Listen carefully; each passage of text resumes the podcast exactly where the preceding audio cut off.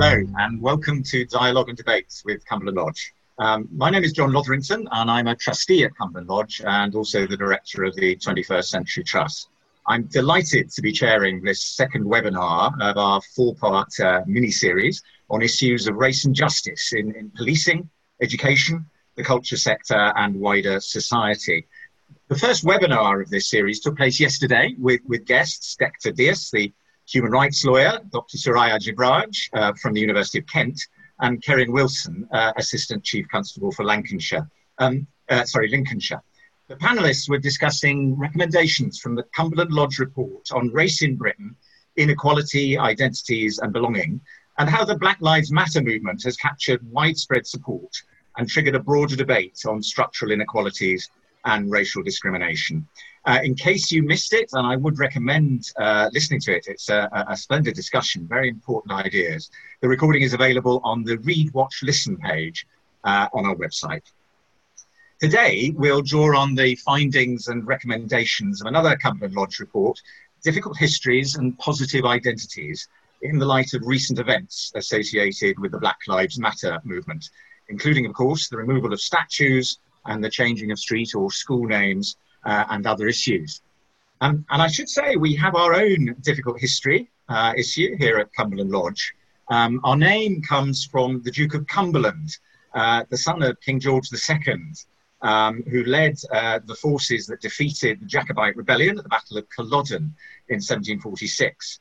And he uh, earned the nickname from his enemies of Butcher Cumberland because of the extraordinary repression of the Highlanders that took place um, uh, after that battle.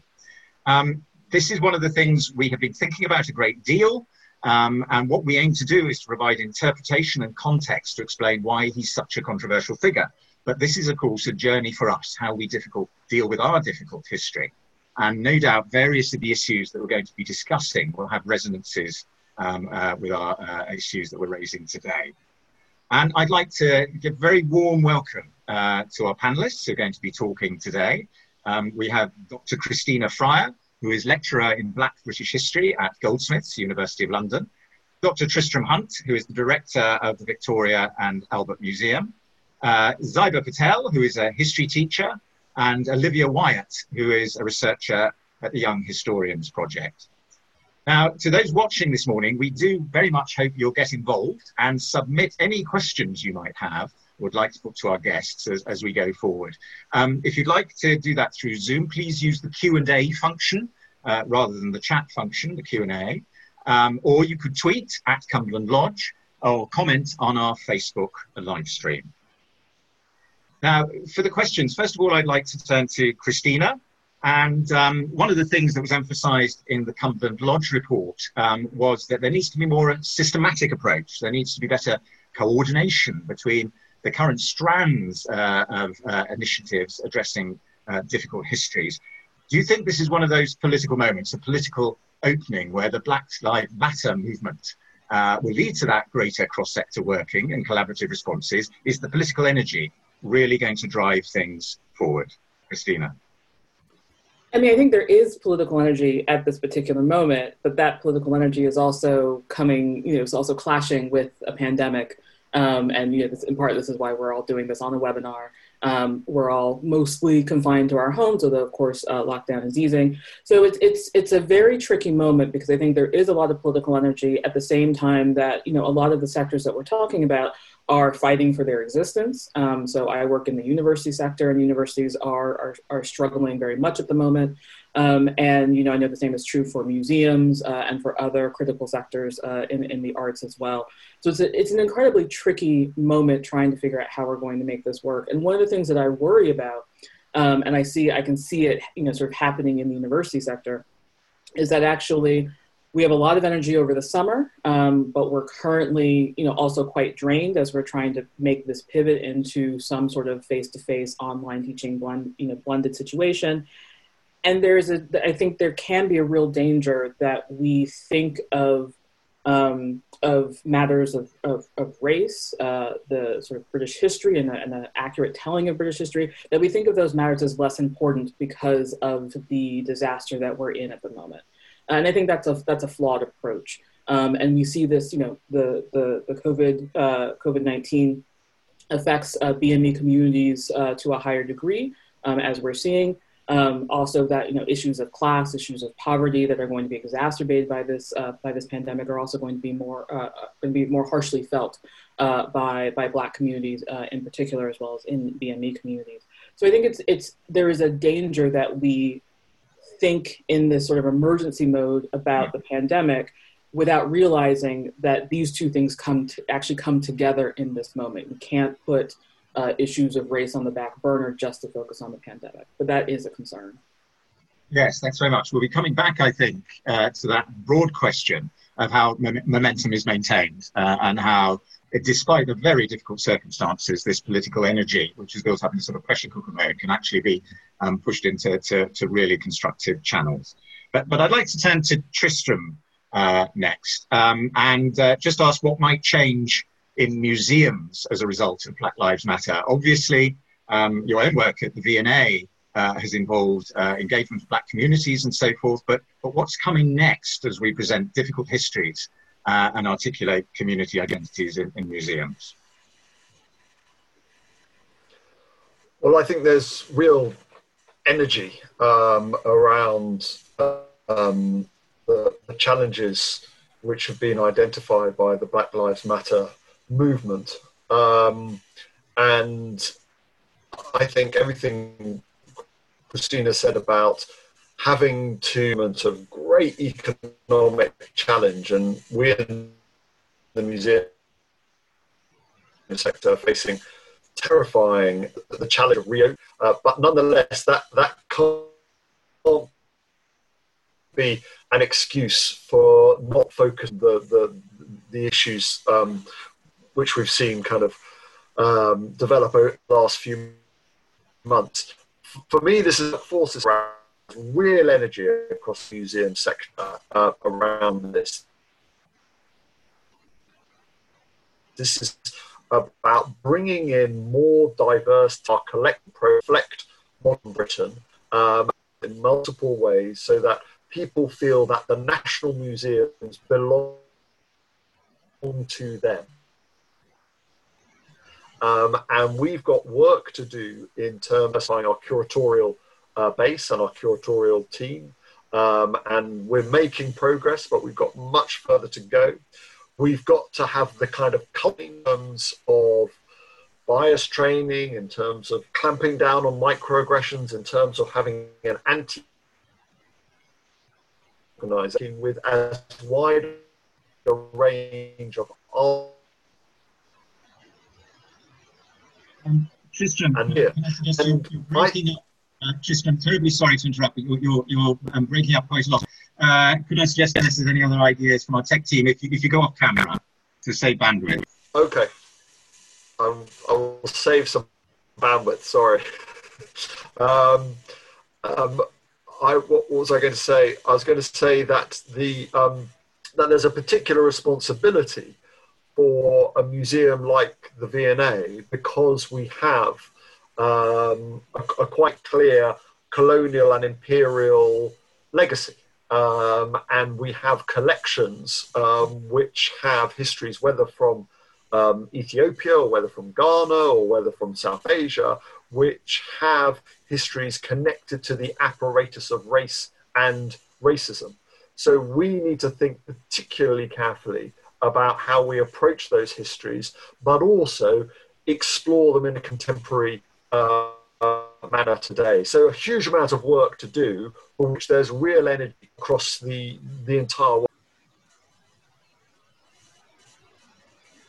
Okay, thank you uh, very much, uh, Tristram, and uh, fingers crossed that your uh, uh, microphone and uh, so on will recover um, for the later debate. Um, Zaiba, um, moving to you. Um, the um, uh, Difficult Histories and Positive Identities report Cumberland Lodge produced um, advocates fresh approaches to encouraging young people to think critically about the past and engage in conversation about sometimes uncomfortable truths.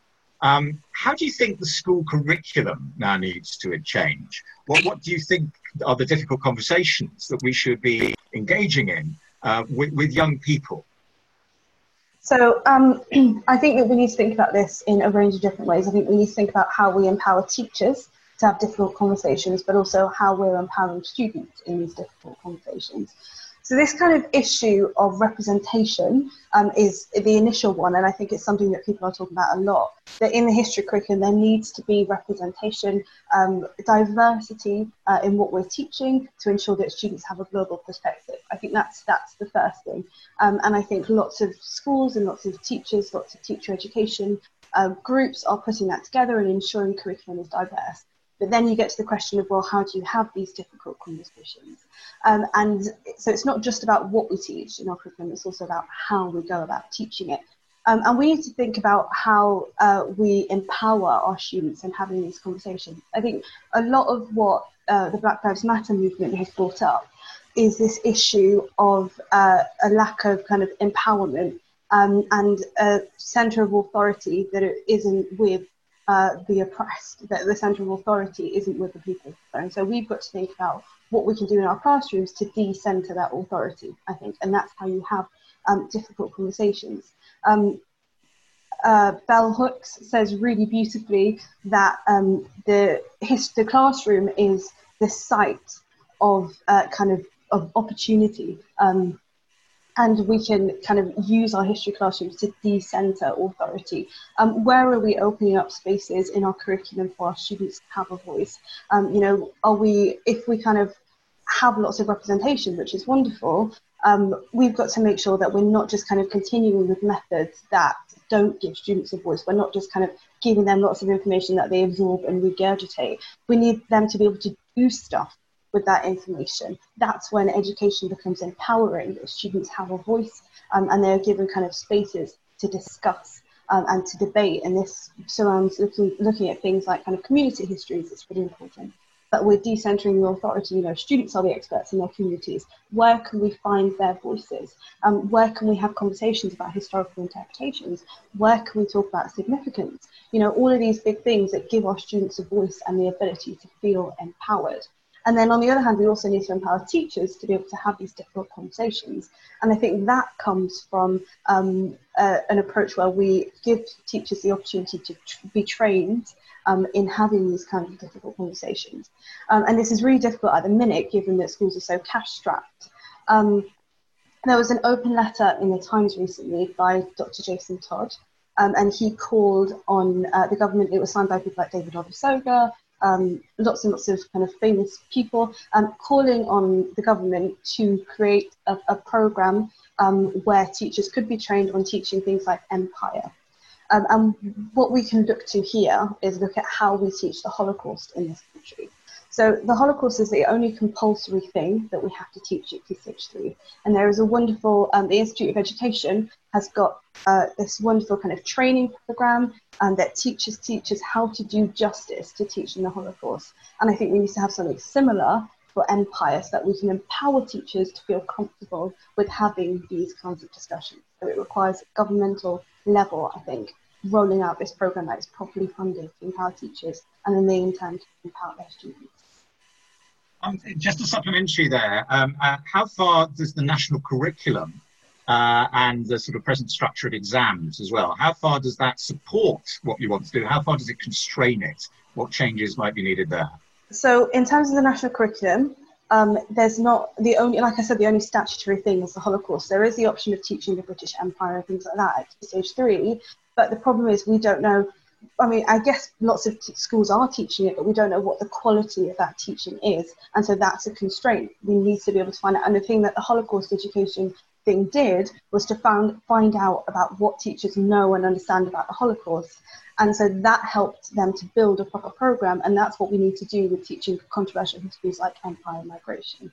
Um, and then when it comes to exams, you do have the opportunity to teach um, African kingdoms or some exam boards, but some exam boards don't have very much diversity. The issue is a very small number of schools take up those options because there isn't the kind of the, the resources out there to support teachers.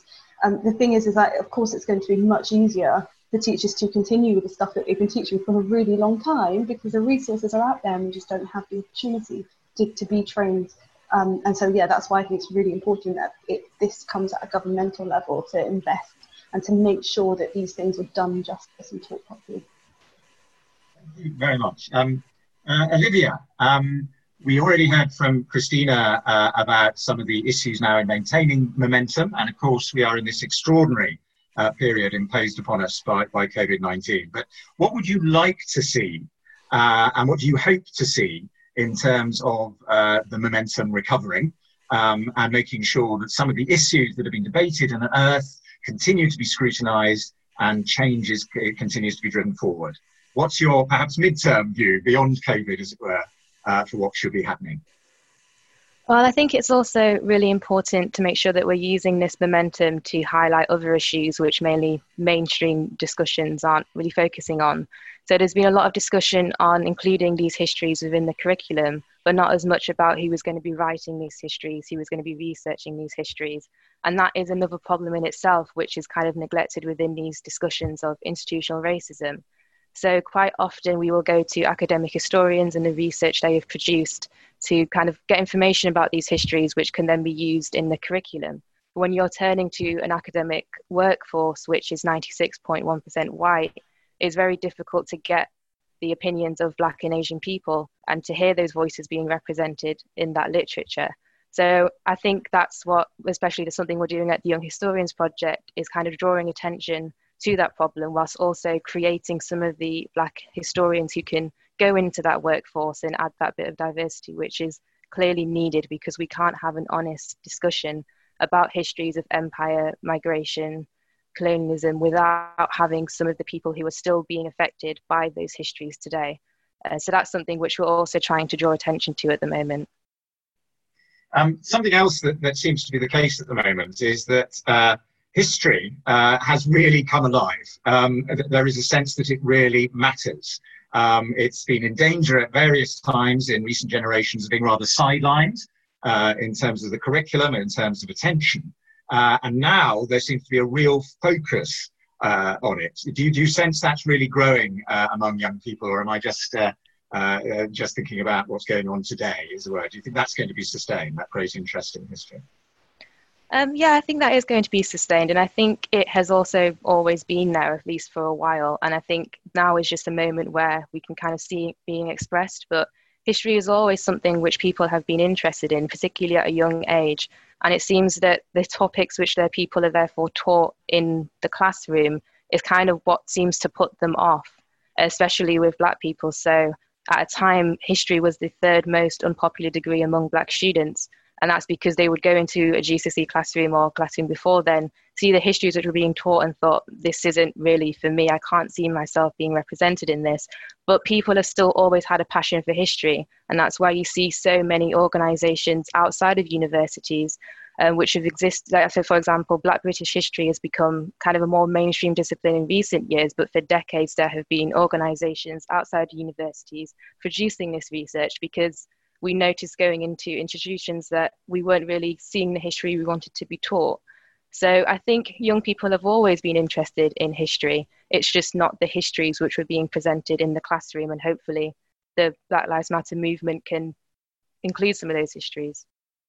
Thank you very much. There's so many ways in which has been uh, sort of illuminated by the issues surrounding statues that a lot of history in the past has been ignored, basically walked, almost literally walked past. Um, and now it's coming into focus. And one of the things that uh, everybody is, uh, of course, energized at the moment is about how history is represented in, in our public uh, spaces and how we should go forward in terms of uh, developing those public spaces, thinking about what's there, thinking what might need to be changed. Now, Neil MacGregor um, has recently proposed that there should be a series of citizens' conventions uh, around the country up and down the country, looking at, at public spaces, looking at memorials, and asking what should we do with these memorials? And indeed, how should we create new memorials, not just consider uh, what's been left over from past ages? Um, so I'd just like to ask um, perhaps uh, uh, Zaiba first and then Tristram to, to comment uh, on Neil MacGregor's suggestion. Would this be something you would welcome? Do you think it would be something that could take uh, the debate forward? Zaiba first. Yeah, absolutely. I think this issue of local history is incredibly important. I think students being able to tell the history of their communities and looking around them. I mean, I teach in Oxford, Um, and obviously, with all the things that are going on around Rhodes Must Fall, I suddenly kind of sat back and thought, wow, when have I actually had a conversation with my kids um, about Rhodes Must Fall? This has been going on for such a long time. Um, and so, what I've decided to do is to get in contact with a group called Uncomfortable Oxford, and they give tours of Oxford that don't just focus on kind of the beautiful, dreamy spires of Oxford, they also look at the uncomfortable elements to it, looking at the history, legacies of imperialism, um, colonialism, slavery, that kind of thing. Um, and so I guess there's this real sense that the kids need to understand their communities and also I think it's very empowering for them to be able to have conversations about well this is my city and what's significant here and what do I want to be memorialized in my in my locality. And so yeah I think it's incredibly important and it would be really valuable for students to be able to tell community histories and to know more about community to increase that sense of belonging um, and also that sense of empowerment um, and kind of uh, sort of the idea that they are the authority on knowledge as well. Thank you very much. And something just uh, with regards to the uh, inclusion very much of school students and, and, schools as institutions in such debate. Uh, it seems to me something that, that could be generated by that is a better intergenerational debate because there are intergenerational issues in the way that people of my generation were brought up in a very different atmosphere politically and there are all sorts of ideas that were laid down in the past that are now being open to scrutiny. And there are new ideas that equally need critical uh, scrutiny coming from, from uh, younger generations. So that intergenerational uh, approach seems to me to be something that comes through with this. Um, Tristram, uh, what do you think about Neil MacGregor's idea and uh, how can we uh, move forward with engagement, community engagement more generally? Hoping you're, you're back. Hoping I'm back, yes. I know. um, I mean, I think, I think Neil's idea is is great. Um, and and actually, where where you have local engagement and support, and I remember this in Stoke-on-Trent when I was a member of Parliament there. You know, bu- building a, a, consensus for a statue just of Arnold Bennett, actually outside the Potteries Museum, uh, was an enormously energising process for the local community think about who they wanted to memorialise and why. Um, we do this less now, and we should understand that. You know, we are not like the Victorians um, and the um, uh, we're not like the Victorians and the Edwardians. Um, actually, the the kind of interventions we we like in the public realm are much more artistic. They're they're they're they're they're, they're, um, they're, much more subtle than the kind of great men and women uh, codifications of, the past. If we want to revive that spirit, um, then that's interesting uh, in and of itself. Um, but we we also have to understand that, and in a sense, we should be open to the politics of this. That an intervention that some parts of the community regard as obvious and necessary will not necessarily be accepted by all parts of the community as obvious and necessary. And so having a sense of the, the willingness to engage in a debate about that seems to me enormously important. And one of the things I think we've lost um, in, in recent years is that ability to have a, a kind of civil discourse around competing ideas um, where, where you have to give and take. Um, and the imposition of a, a, public statue or memorial is a, is, a, is a big act, and one should be aware of that. Thank you. Uh, could I just ask, uh, well, well, you're with us, Tristram, uh, could, I, could I just ask uh, a, a follow up question uh, building on what Zaiba was talking about with school teaching? Because you're, of course, Shadow Secretary of State for Education. Um, and at a difficult time when changes to the national curriculum were, were being discussed. Um, just wondering how far the issues we're debating now really were live at that time, uh, and how far as well any ideas you think would be would be different in the political debate now. Would we be able to have a more creative debate uh, around the national curriculum now? Well, I, I mean, I. I mean, the, the problem, as one of your contributors has pointed out, that you can have as many debates about the national curriculum as you like, but if all academies don't have to have any regard to the national curriculum, um, it doesn't make that much of a of an impact. Um, that said, most uh, um, schools do do have regard to it.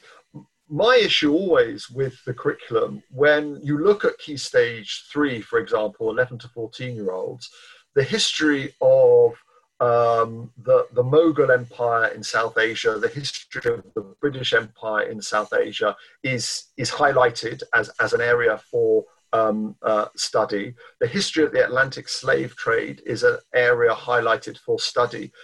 But teachers never got the time and the space to do this. The, the average 13 year old got one hour of history teaching per week. So my issue was never so much with the, the nature of the curriculum. Of course, there's room for improvement. It was actually the space given to history within the curriculum and, and making the case to head teachers and deputy head teachers um, that um, our, our, our, great history teachers in schools needed more space for these complex issues. And I think um, it's absolutely right to begin those conversations locally and telling a story of Oxford, for example, um, which is both global and local, immediately throws up these, these, these kind of issues. So I, I, would obsess, in a sense, less about the nature of the curriculum, which we all enjoy debating, and focus on the nuts and bolts of ensuring, you know, two hours a week, two and a half hours a week, rather than just one hour. Great, thank you very much. And uh, now turning to uh, Christina and, and Olivia. Um, uh, during our uh, webinar yesterday, uh, Dexter Dias, the human rights lawyer, uh, made perhaps a very important point when he was asking why, um, in his view, um, things have moved backwards uh, in terms of uh, racial stereotypes, racist attitudes, the expression of racist thinking. And he was saying this is, in his view, again, uh, something related to our contemporary historical conditions. He dated it uh, to issues around, for instance, uh, the changes to the economy, the crash in 2008, the precarity people feel in, in their careers, um, deindustrialization, the insecurity of communities, which have been fed into certain populist strands, which can lead back towards um, racism. So I just wanted to ask Christina and Olivia uh, as to whether you think uh, some of the history that we should be studying uh, would not simply be the, the history of the more distant past and these vital issues around slavery, but these should be paired perhaps with issues of contemporary history uh, to get a, a better understanding of, of, where we are in terms of uh, the recent past, not just the deep past. Christina.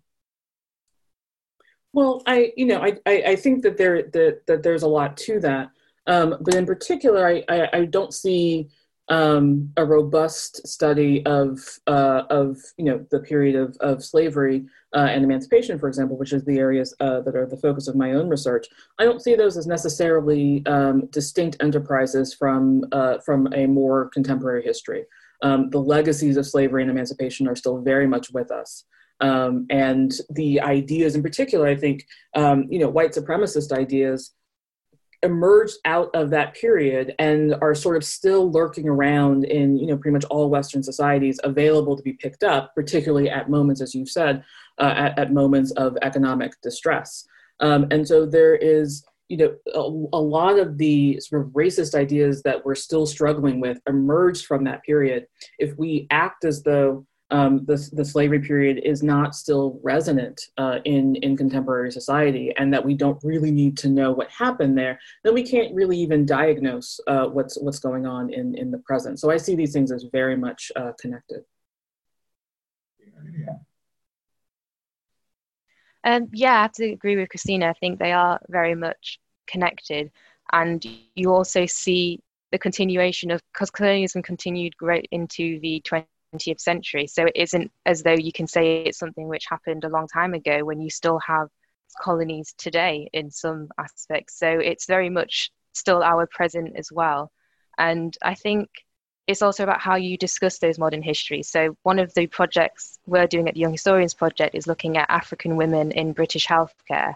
And quite often when people would analyse African experiences, it would be just either in the colony or maybe in the 19th century. And it certainly wouldn't be in relation to the British Health Service because that is something which maybe feels a bit more home to Britons and they don't really imagine African women in that health service. So I think it's important, like Christina said, to be aware of the continuing legacy of slavery and colonialism, but also be aware that it continued into the 20th century and that we can still see it in our health service, which was at the time, and had a lot of people, people coming from the colonies to work in it. So it isn't really separate from our present because, especially as it's still a tradition for a lot of African women to come over to train in Britain, and that is obviously a direct result of colonialism.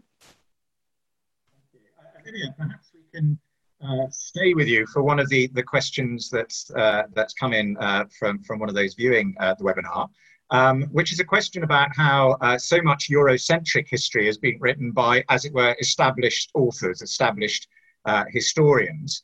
And the suggestion is we should get people who haven't been into the habit of writing um, to start writing because they don't have to unlearn their own past, as it were do you think there's scope for bringing in uh, further voices into the writing uh, of history, uh, perspectives that wouldn't normally be articulated? Yeah, I think there's definitely scope within the writing of history, but also in the teaching of history. And quite often people will think that you have to be an academic historian to teach history to an audience, which is obviously not correct. And one of the discussions we were having recently at in my department at York was um, who you could have as speakers for Black History Month, and sometimes there's an expectation that you have to look to the academic workplace to find those speakers, and especially that's very difficult to do when less than 0.5% of that workforce is Black. And one thing I suggested was, well, we don't have to just look for historians. Quite often, people will want the histories of activism, or why don't you actually mm. speak to an activist themselves? They will know a lot more than an academic historian will because they have the knowledge and they also have the experience. And I think that's something which we generally overlook as well. We will turn to professionals to give us the perspectives of other people when we have those people readily available to us.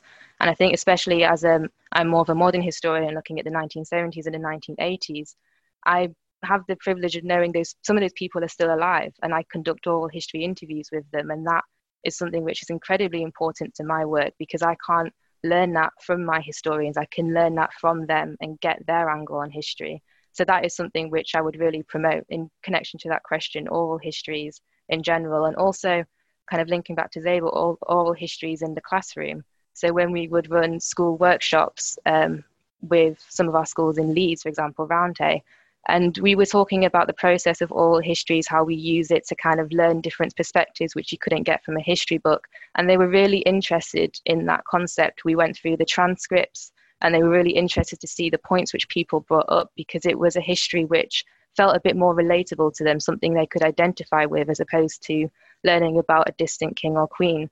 So I think oral histories are a really good way of kind of bringing in those other voices which you don't usually get in academia. Right, thank you. And, and uh, Christina, what, what scope is there for greater public engagement um, for academic historians? Uh, I know there's a lot going on. If you could perhaps describe how much, but also, do you think there's scope for development there? I think there's there's definitely there's definitely scope for development, and you know, in in the same way that that Olivia was just talking about, I think uh, Black British history in particular, uh, which is now um, sort of moving into uh, universities and it's becoming a little bit more institutionalized within universities. Um, but you know, there were really decades, and Olivia said this, but I want to underline it. There were decades of, uh, of community historians doing Black British history uh, at, at a time when, when universities were, were, were not interested. Um, and so I think one of the things to, you know, to do uh, Black British his, history ethically um, in, in university settings, one of the things that is really required is to be in communication and in dialogue with local communities. Um, and with uh, with those uh, with those historians who have been doing doing that work, uh, and to not really get hung up in the uh, in the sort of uh, sort of academic uh, you know in, in what academics value. Um, so, for example, I'm one of the conveners of the Institute for Historical Research's new Black British History seminar, uh, and we launched in January and then very quickly got swept up uh, in industrial action and in, in, in the pandemic. Um, but you know, we had a we part of our goal is really to bring into conversation uh, members of the community, uh, activists, people who've been doing uh, various forms of history uh, outside of the academy, to basically bring all of us in conversation um, in, and, and really learn from each other rather than, you know, that, that particular model, the IHR model tends to be academics talking to each other. Uh, and we've really pushed for a different, a different model uh, entirely uh, to, to really recognize where a lot of the energy has been uh, and to make clear that this is a collaborative uh, effort going forward. Um, I think there are probably a lot of other fields in, in uh, academic research that could, that would really benefit from that kind of approach. Um, but it, it, seems very clear to me that that is the right way forward uh, for, for Black British history. Thank you. Um, and now uh, moving moving to Zaiba, there's a question uh, I'd like to start with you from uh, from uh, uh, one of our viewers. Uh, a key issue is the way in which language reinforces perspectives. One person's rebellion is another's revolution, or a reference to repression rather than massacre, for example. Um, how, how, do you perceive all that? How do you manage it uh, in terms of the, uh, the school classroom uh, and the language of history? So I think language is incredibly important. Um, I think so. I was lucky enough to get training from a group called Equaliteach. Um, and in that, they um, highlighted to us the importance of language and the vocabulary that we use, you know, things like us versus them, and kind of sort of small things that you don't realize have an impact. Um, and so I think it's important that you empower teachers and you give them this kind of training so that they know the impact that language is having. Um, and I also think that a lot of that is about uh, pulling out uh, students' voices as much as possible. Um, I think this idea that teachers have to be neutral and not use kind of uh, have to be neutral is actually quite difficult to do um, and quite dangerous. I think what's more useful is if we all kind of are clear about our perspectives and we give lots of space for us to voice our opinions on difficult histories. I think that's more useful um, than trying to aim for some sort of neutral language. Um, because I don't think neutrality is possible to be achieved. And I think if somebody tells you that they're neutral, that's probably not true um, you always there's always going to be a perspective that somebody has on a particular topic, um, and so I think it's important to highlight, pull out students' voices, and give them the vocabulary to talk about things in an open way. Thank you, uh, uh, Tristram. I wonder whether you have any uh, comments as well on this issue of language, uh, because of course uh, in museums so much depends on the way that uh, objects and displays are presented to the viewer and the interpretation that's, that's placed on them. Is, is, that, is that an issue also for museums, the language issue? Yeah, I mean, yes, yes, it is. And tell me if I go fuzzy again, and I'll drop the video. Um, but I think Zaiba's totally um, right, and and the, and and and the point about teaching the, the history is to encourage a, a, critical dialogue and critical reflection. So, for example, we recently put on display some of the Ethiopian collection at the V&A, which was taken by the British Army in a, in a colonial raid in 1868. And when we put those items on display, and we're very transparent about the source of, the, of, of that collection, we wanted to make sure that we had voices from the time, but also contemporary voices from the Ethiopian diaspora community, from the Ethiopian embassy. And so you had a display where there were multiple voices in English and Amharic and other uh, languages, uh, all reflecting upon the collections, the, the controversial um, um, and ugly history of the collections, and also, you know, what, what we intend to do with them in the future. I mean, there's a big discourse that museums are not neutral, and that's absolutely uh, right. That every choice of a image, every choice of a label um, bears within it existing decisions and um, and approaches. But we also have to find this this this balance, which is that in an era where populists can denounce everything as fake, whether it's fake news, fake past, there is a role, whether it's for history teachers in the classroom, whether it's for academic institutions, whether it's for museums, also to retain some integrity within public debate. That actually, if you do want to know um, about the history of um, Oxford, you are going to talk uh, to Zaiba and her colleagues in the classroom. If you do want to know about, about the history um, of African American struggle and other um, components taught by Christina, there is um, knowledge and um, understanding built up through great scholarship over time. And so we just have to balance, it seems to me, this, this very clear understanding about the, the, the prejudices and uh, kind of prehistories that people bring to academic and cultural institutions, alongside the need for a liberal democracy to have these institutions, but they have to ensure that all voices are heard. And I think that's the area where we're, wrestling with at the moment. That's certainly what I'm wrestling with in, in, in at NA. Thank you very much. Um, now, one of our other questions, and I'll, I'll keep with you, uh, Tristram, to start with, uh, is uh, the uh, viewer is interested to know what the panelists think about the removal of statues, of course, that very uh, important uh, core drive in the protest movements, and for example, the Edward Colston statue in Bristol. And interested in what you think about the way it was carried out by protesters. So, so Tristram.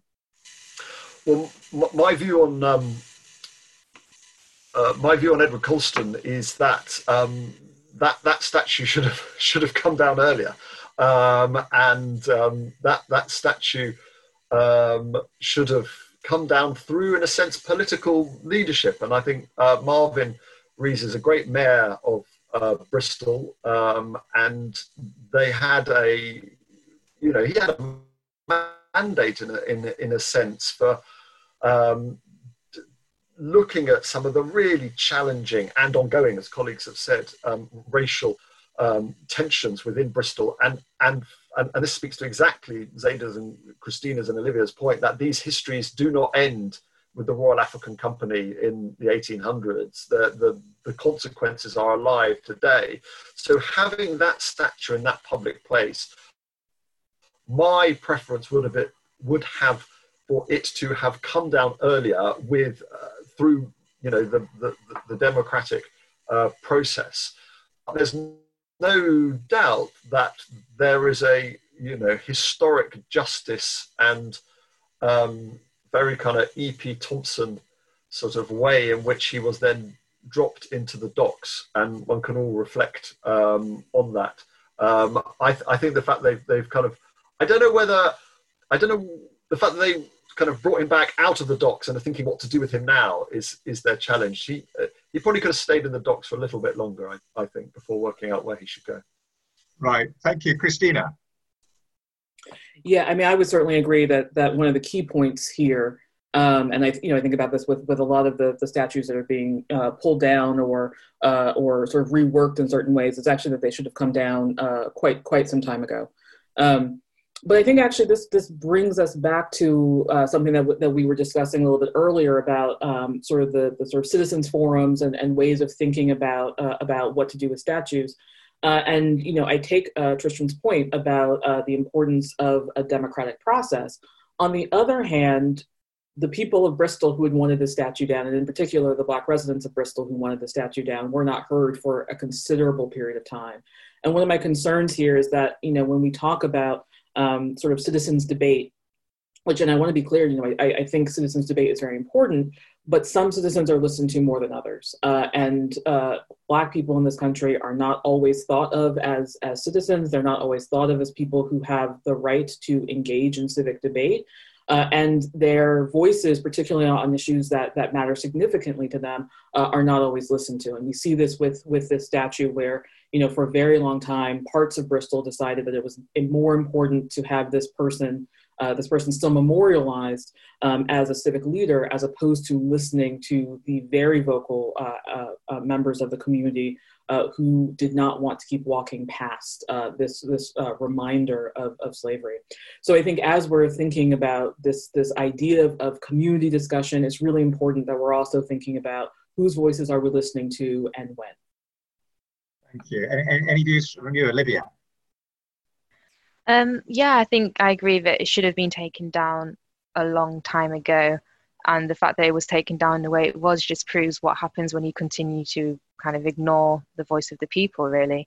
And I think for me, it was really important to see that and see how it was carried out, that there were still people in this country who realized how offensive it was to celebrate a man who destroyed so many black lives and that destruction still has repercussions to this day. It sends out a clear message that achievement is not acceptable if it is at the expense of Black and Asian people. And having that statue right there to celebrate that man and his achievements was basically sending out that message. So the fact that it's been taken down in the way that it has kind of gave me a bit of hope that this, while some people are still celebrating this man and saying that he should be should have a statue for him. There are still people out there who see how wrong this is to be celebrating a slave trader, regardless of what he's donated his money towards. He got that money from sacrificing black lives.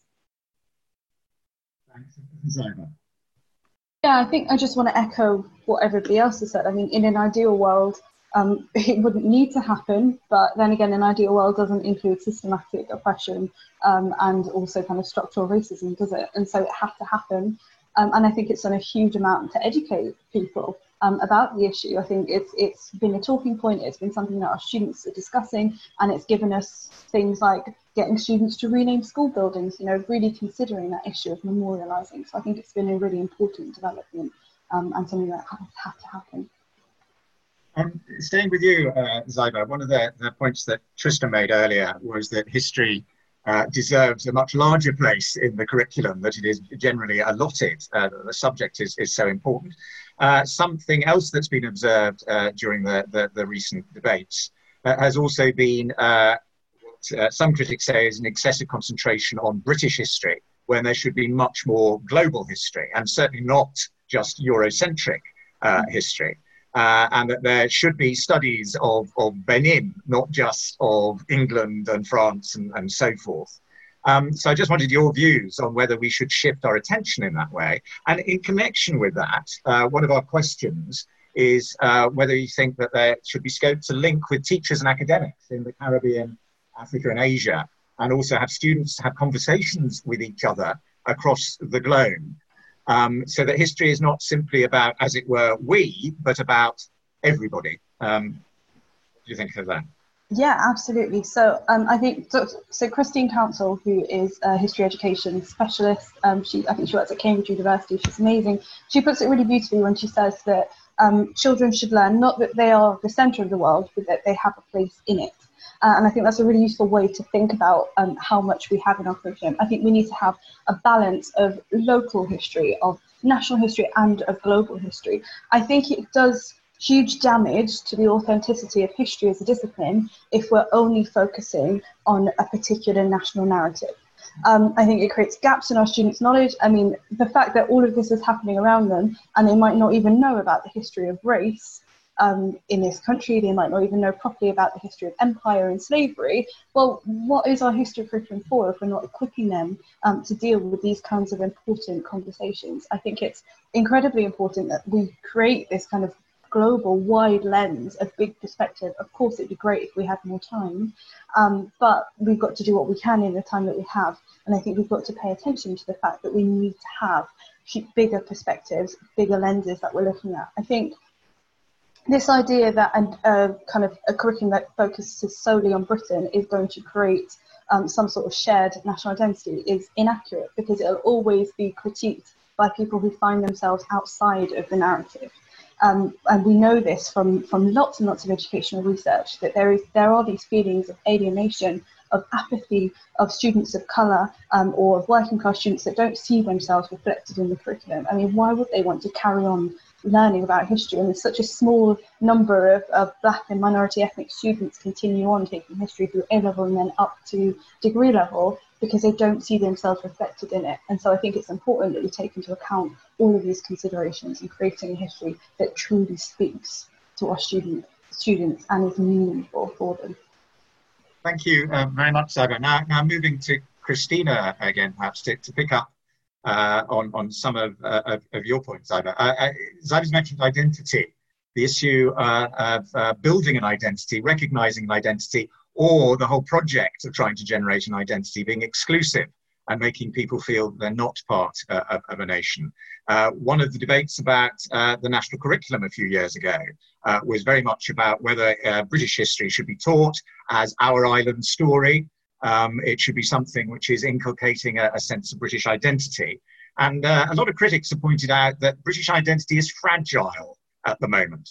That, that part of uh, one of the things fueling the debate is um, when people say who we are, they don't quite know what the, the answer is. How do we deal with identity issues uh, in history, Christina? I mean, I think this is this is a, a, a tricky uh, a tricky one. Um, but what I would say is um, that part of you know, part of my concern about you know using a history curriculum to create a particular sense of, of British identity uh, is both Zaiba's concern about who is always sort of you know left out of of, of that history uh, or left out of that uh, British identity, and then I think that then extends to who is also left out and what is left out of that um, of, of that history. so I think if, if you know, I've, I've had the, the opportunity to look at some of the uh, Key Stage 3 uh, British Empire uh, materials. Uh, and there's a real effort there um, in, in, in what gets focused on and what gets sort of uh, ducked around uh, to present a particular narrative of, of, of Britain. Uh, and you know, by by extension, a particular narrative of, of British history, and that's one that is fairly celebratory. And on the one hand, that's not that surprising. It's a national curriculum. It's a national history. On the other hand, and I think you know uh, Olivia and and Zaiba have said this uh, throughout the conversation, it just does a disservice to uh, both. I think both to uh, people of color in Britain and how how communities of color have developed in this country, but also just does a, a disservice uh, to to white British people as well. Everybody deserves to know what their country did, what their country was a part of, and how their country, why their country looks the way it, it, it does now. And if those histories aren't accurate, if they're leaving out large chunks of the population, um, if there's no explanation for um, you know, why is British identity so fragile at this moment? Why is Britain so fragile at this moment? These are things that citizens need to be able to understand historically, uh, regardless of race, to understand their present moment. Uh, and this, if we're kind of ducking around the, you know, the, the framing here is difficult histories, but if we're kind of ducking around these difficult histories, uh, which I just sort of frame as the history, uh, and all histories are, are, are difficult and uncomfortable, um, then we're not equipping uh, citizens to understand what has happened and why we're here at this at this particular moment. And I think more so than creating an idea of identity, it is important to understand how we all got here at, the, at you know, in our contemporary moment. Um, one, one question relating to that is how wide a range of voices do panelists think should be heard? To understand white supremacist movements, should we listen to activists from those movements? What would be your thoughts on that? Christina? Um, this is again a very, a very tricky, uh, a very tricky issue. Um, you know, there are there are people who who do research on far right and white supremacist movements, uh, and I think you know, in in terms of thinking about what the difficult histories are, I would actually say that these are the more difficult histories as opposed to the history of slavery uh, or the history of colonialism. I I, I personally uh, don't love the framing of difficult histories around uh, around things that are uh, nationally uncomfortable. Um, but I do think we're, we're currently in a moment, particularly with social media, where ideas, particularly far right ideas, are circulating uh, across across national context very very easily. Um, so I think there has to be a lot of care in terms of how uh, how we are uh, working with and sharing uh, sharing those ideas. On the other hand, I think without a lot of clarity about what actually white supremacists are arguing, their ideas can be quite seductive. Uh, they can just sort of pop up, and, and, and you know, the far right and the alt right is very good um, at, uh, at sort of seeding their ideas in this way that seems sort of commonsensical and then suddenly you have you know an alt-right movement that that that has you know emerged across across countries. So i think we can't hide from that from that information. I think it does need to be handled very uh, very carefully. In fact i would say it needs to be handled more carefully uh, than some of uh, of the other histories that we've discussed today. But it is critical that we actually know what is being argued um, by white supremacists so as to combat that uh, effectively Tristram, how, how, do museums approach these very tricky identity issues? Uh, how can it manage the tensions uh, in society? Well, it's it's got to be transparent about its own institutional history um, as a um, as a first step. Um, it's got to look to both the pictorial experience and the curatorial knowledge, um, and also I think this is the the move we're in at the moment also gives space to lived experience and and and how that that that that works.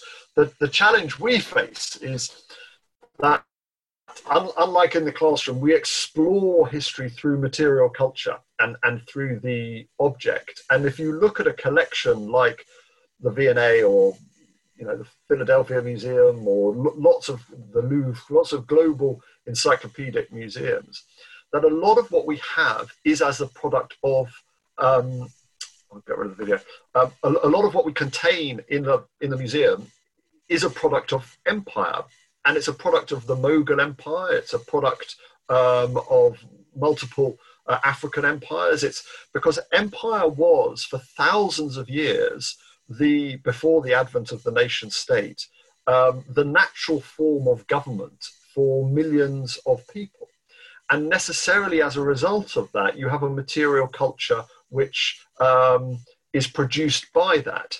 And so when we think about empire, we also, I think, have to understand that absolutely we should explore the history of the British Empire in all its manifestations, but also appreciate that empire for hundreds of years, for millions of people, was a normal form of governance. Um, and, and, and have an understanding of that history um, as well. And I think it's just so interesting what Christina was saying about um, the, the curriculum. And obviously, she comes from an, um, um, um, I, I, presume, from, from America, where the, the purpose of the curriculum is to create a unified identity from a melting pot, in a sense, of, of nationalities and identities. And in an era of globalization and in an era where you have a, a much greater array of identities, the role of education in teaching citizenship alongside critical faculties, and the two are not mutually exclusive, I think also presents a challenge for policymakers. And history is an em- enormously important part of that.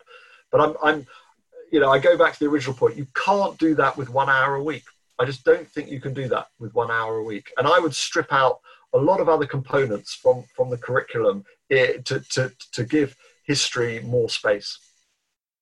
Thank you. And, and we're going to have time for one last question. And, and the background to this is that some of the uh, critics uh, of what has been uh, occurring in recent weeks have said that uh, it's, it's symbolic, um, uh, that the actions that have been taken have been dramatic. They might even be described as artistic, um, but that they could be just ends in themselves and they won't lead to action. So, so that is the question um, from one of our viewers. Um, we've been talking today about conversations, uh, almost as if they're end in themselves. Is the end result of all these conversations to be improved understanding, uh, leading to properly informed and empowered action? What is that action going to be? What is the empowerment going to, to result in?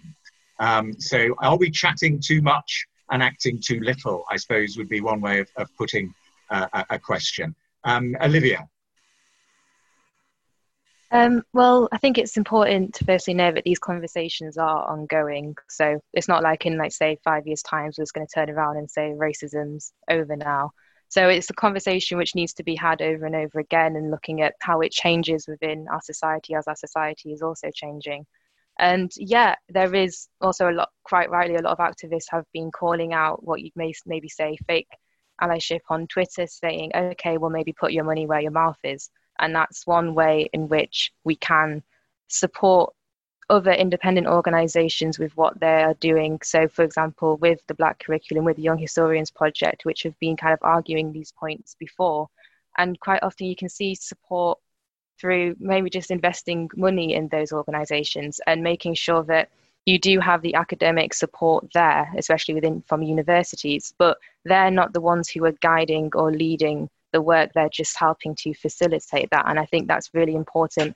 Uh, it's really important, and that is still continued, and that those groups are not just left out or washed out in a way where people just kind of take the work which they've been they've been doing and just put it in an institution and say, okay, well, we as a university has now done that. And I think you've seen that quite a lot with quite a few of the students who were instrumental with leading the decolonizing the curriculum and why is my curriculum white movements. And you've kind of seen universities present themselves as, oh, well, we are the ones who did that. Well, it's the students who did that. And I think it's really important to remember that going forward and making sure that you still support those students who were really important in those initiatives. Thank you. Um. Yeah, I agree. I think conversation is a really important first step, um, but it's going to take a lot of kind of, we've got to carry on this momentum to enact real change. Um, and yeah, I think I just echo what Olivia said there that definitely kind of people, I mean, you can have lots and lots of conversations, but then not have any actions out. But the conversation is ongoing, and we've got to make sure that we're actually uh, creating real change um, to make these conversations kind of worth it but I think we have to carry on having them because things are constantly changing. Thanks. Tristram.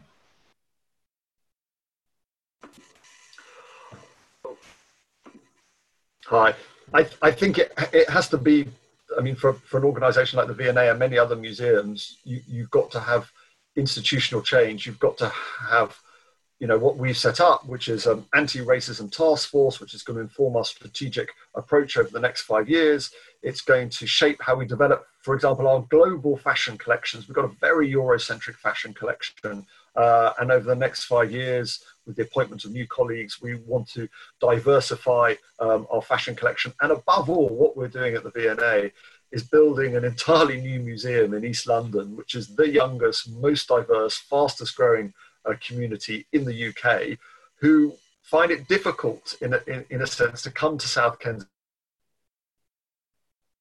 boroughs to really reimagine what a museum can be and how it can speak to new generations with, with very different approaches uh, to history and identity and, and to see how a museum can work for them in the future. So it's, it's kind of workforce change, it's collections change, it's programming change, but it's also a really exciting opportunity to think about the future of the museum in modern UK. Thank you. And, lastly, with Christina, and, and also another slight uh, spin on the on the question when looking at action is um, uh, there's some work um, by uh, David Rieff on, on the Balkans, uh, where he has argued that there is an obsession with history, um, which is really dangerous in that context. And he has argued that instead of a concentration on history, there should be forgetting. Um, that in order to move forward creatively and attain social justice, um, there, there should be that um, uh, element of um, uh, disavowal uh, of, of, the past. And uh, as, as someone else put it, we need to build a monument to amnesia and then forget where we put it. Now, um, thinking about action, do you think there is a case for some forgetting, or I suspect not? But over to you to conclude. I mean, as a historian, uh, you know, by trade, uh, I, I, I, can't quite uh, support uh, support uh, that level of, of amnesia. Uh, what I will say, though, is is um, and you know, I'm not I'm, I'm, certainly not an expert on the Balkan case, so don't view my comments as speaking to that. Um, but you know, we haven't really had any sort of um, full accounting of of what happened. Um, and or any sort of you know truth and reconciliation process which you know th- those those processes are are, are complex. Um, but i think that that is a particularly dangerous approach without a full accounting of of, of what's happened. Um, and so uh, for me and of course you know this is this is my profession so to some extent i would i would say this. Um, but i really do believe that that we um, you know the, the the the the volume of surprise from people outside of Bristol about who Colston was, even you know even his name, um, and also you know that that whole sort of recovering uh, in in public discourse at least of the idea that so many civic figures um, actually got their wealth uh, and became philanthropists through their involvement in the transatlantic slave trade suggests to me that we're just not yet at a point where enough is known publicly to then move aside and move forward. Um, and maybe we get to some point where that's possible, but we're definitely not there yet. Okay. Well, thank you very much, and, and very warm uh, thanks to all, all, our panelists. We're going to have to uh, leave it there. And thank you to everybody who's joined us uh, today. Uh, I've also been asked to point out that, like all charities, Cumberland Lodge is facing difficult times during the current pandemic, as you might guess. And if you've enjoyed today's event and would like to support our work, we'd be very grateful if you'd consider making a small donation. Uh, you could do so online via our Just Giving page, and we'll put up that link uh, immediately after this webinar.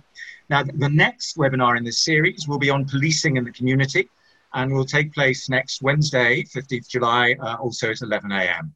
Um, this will explore the responses of Black, Asian, and minority ethnic police officers to the Black Lives Matter protests and discuss police community collaboration. Our guest speakers will include Commander Alison Heydari from the Metropolitan Police, Leroy Logan, former superintendent in the Metropolitan Police and chair of trustees at Voyage Youth, and Hashi Mohamed, barrister number five chambers, also an author and broadcaster. And if you'd like to get alerts about forthcoming webinars, you can sign up on the Keep in Touch page of our website or simply email us at inquiries at cumberlandlodge.ac.uk. And you can find out more about the work we do at Cumberland Lodge in general on our website, cumberlandlodge.ac.uk. So, uh, repeated thanks uh, to our panelists, to uh, Christina, Olivia, Tristram, and Zaiba. And now, goodbye, everybody.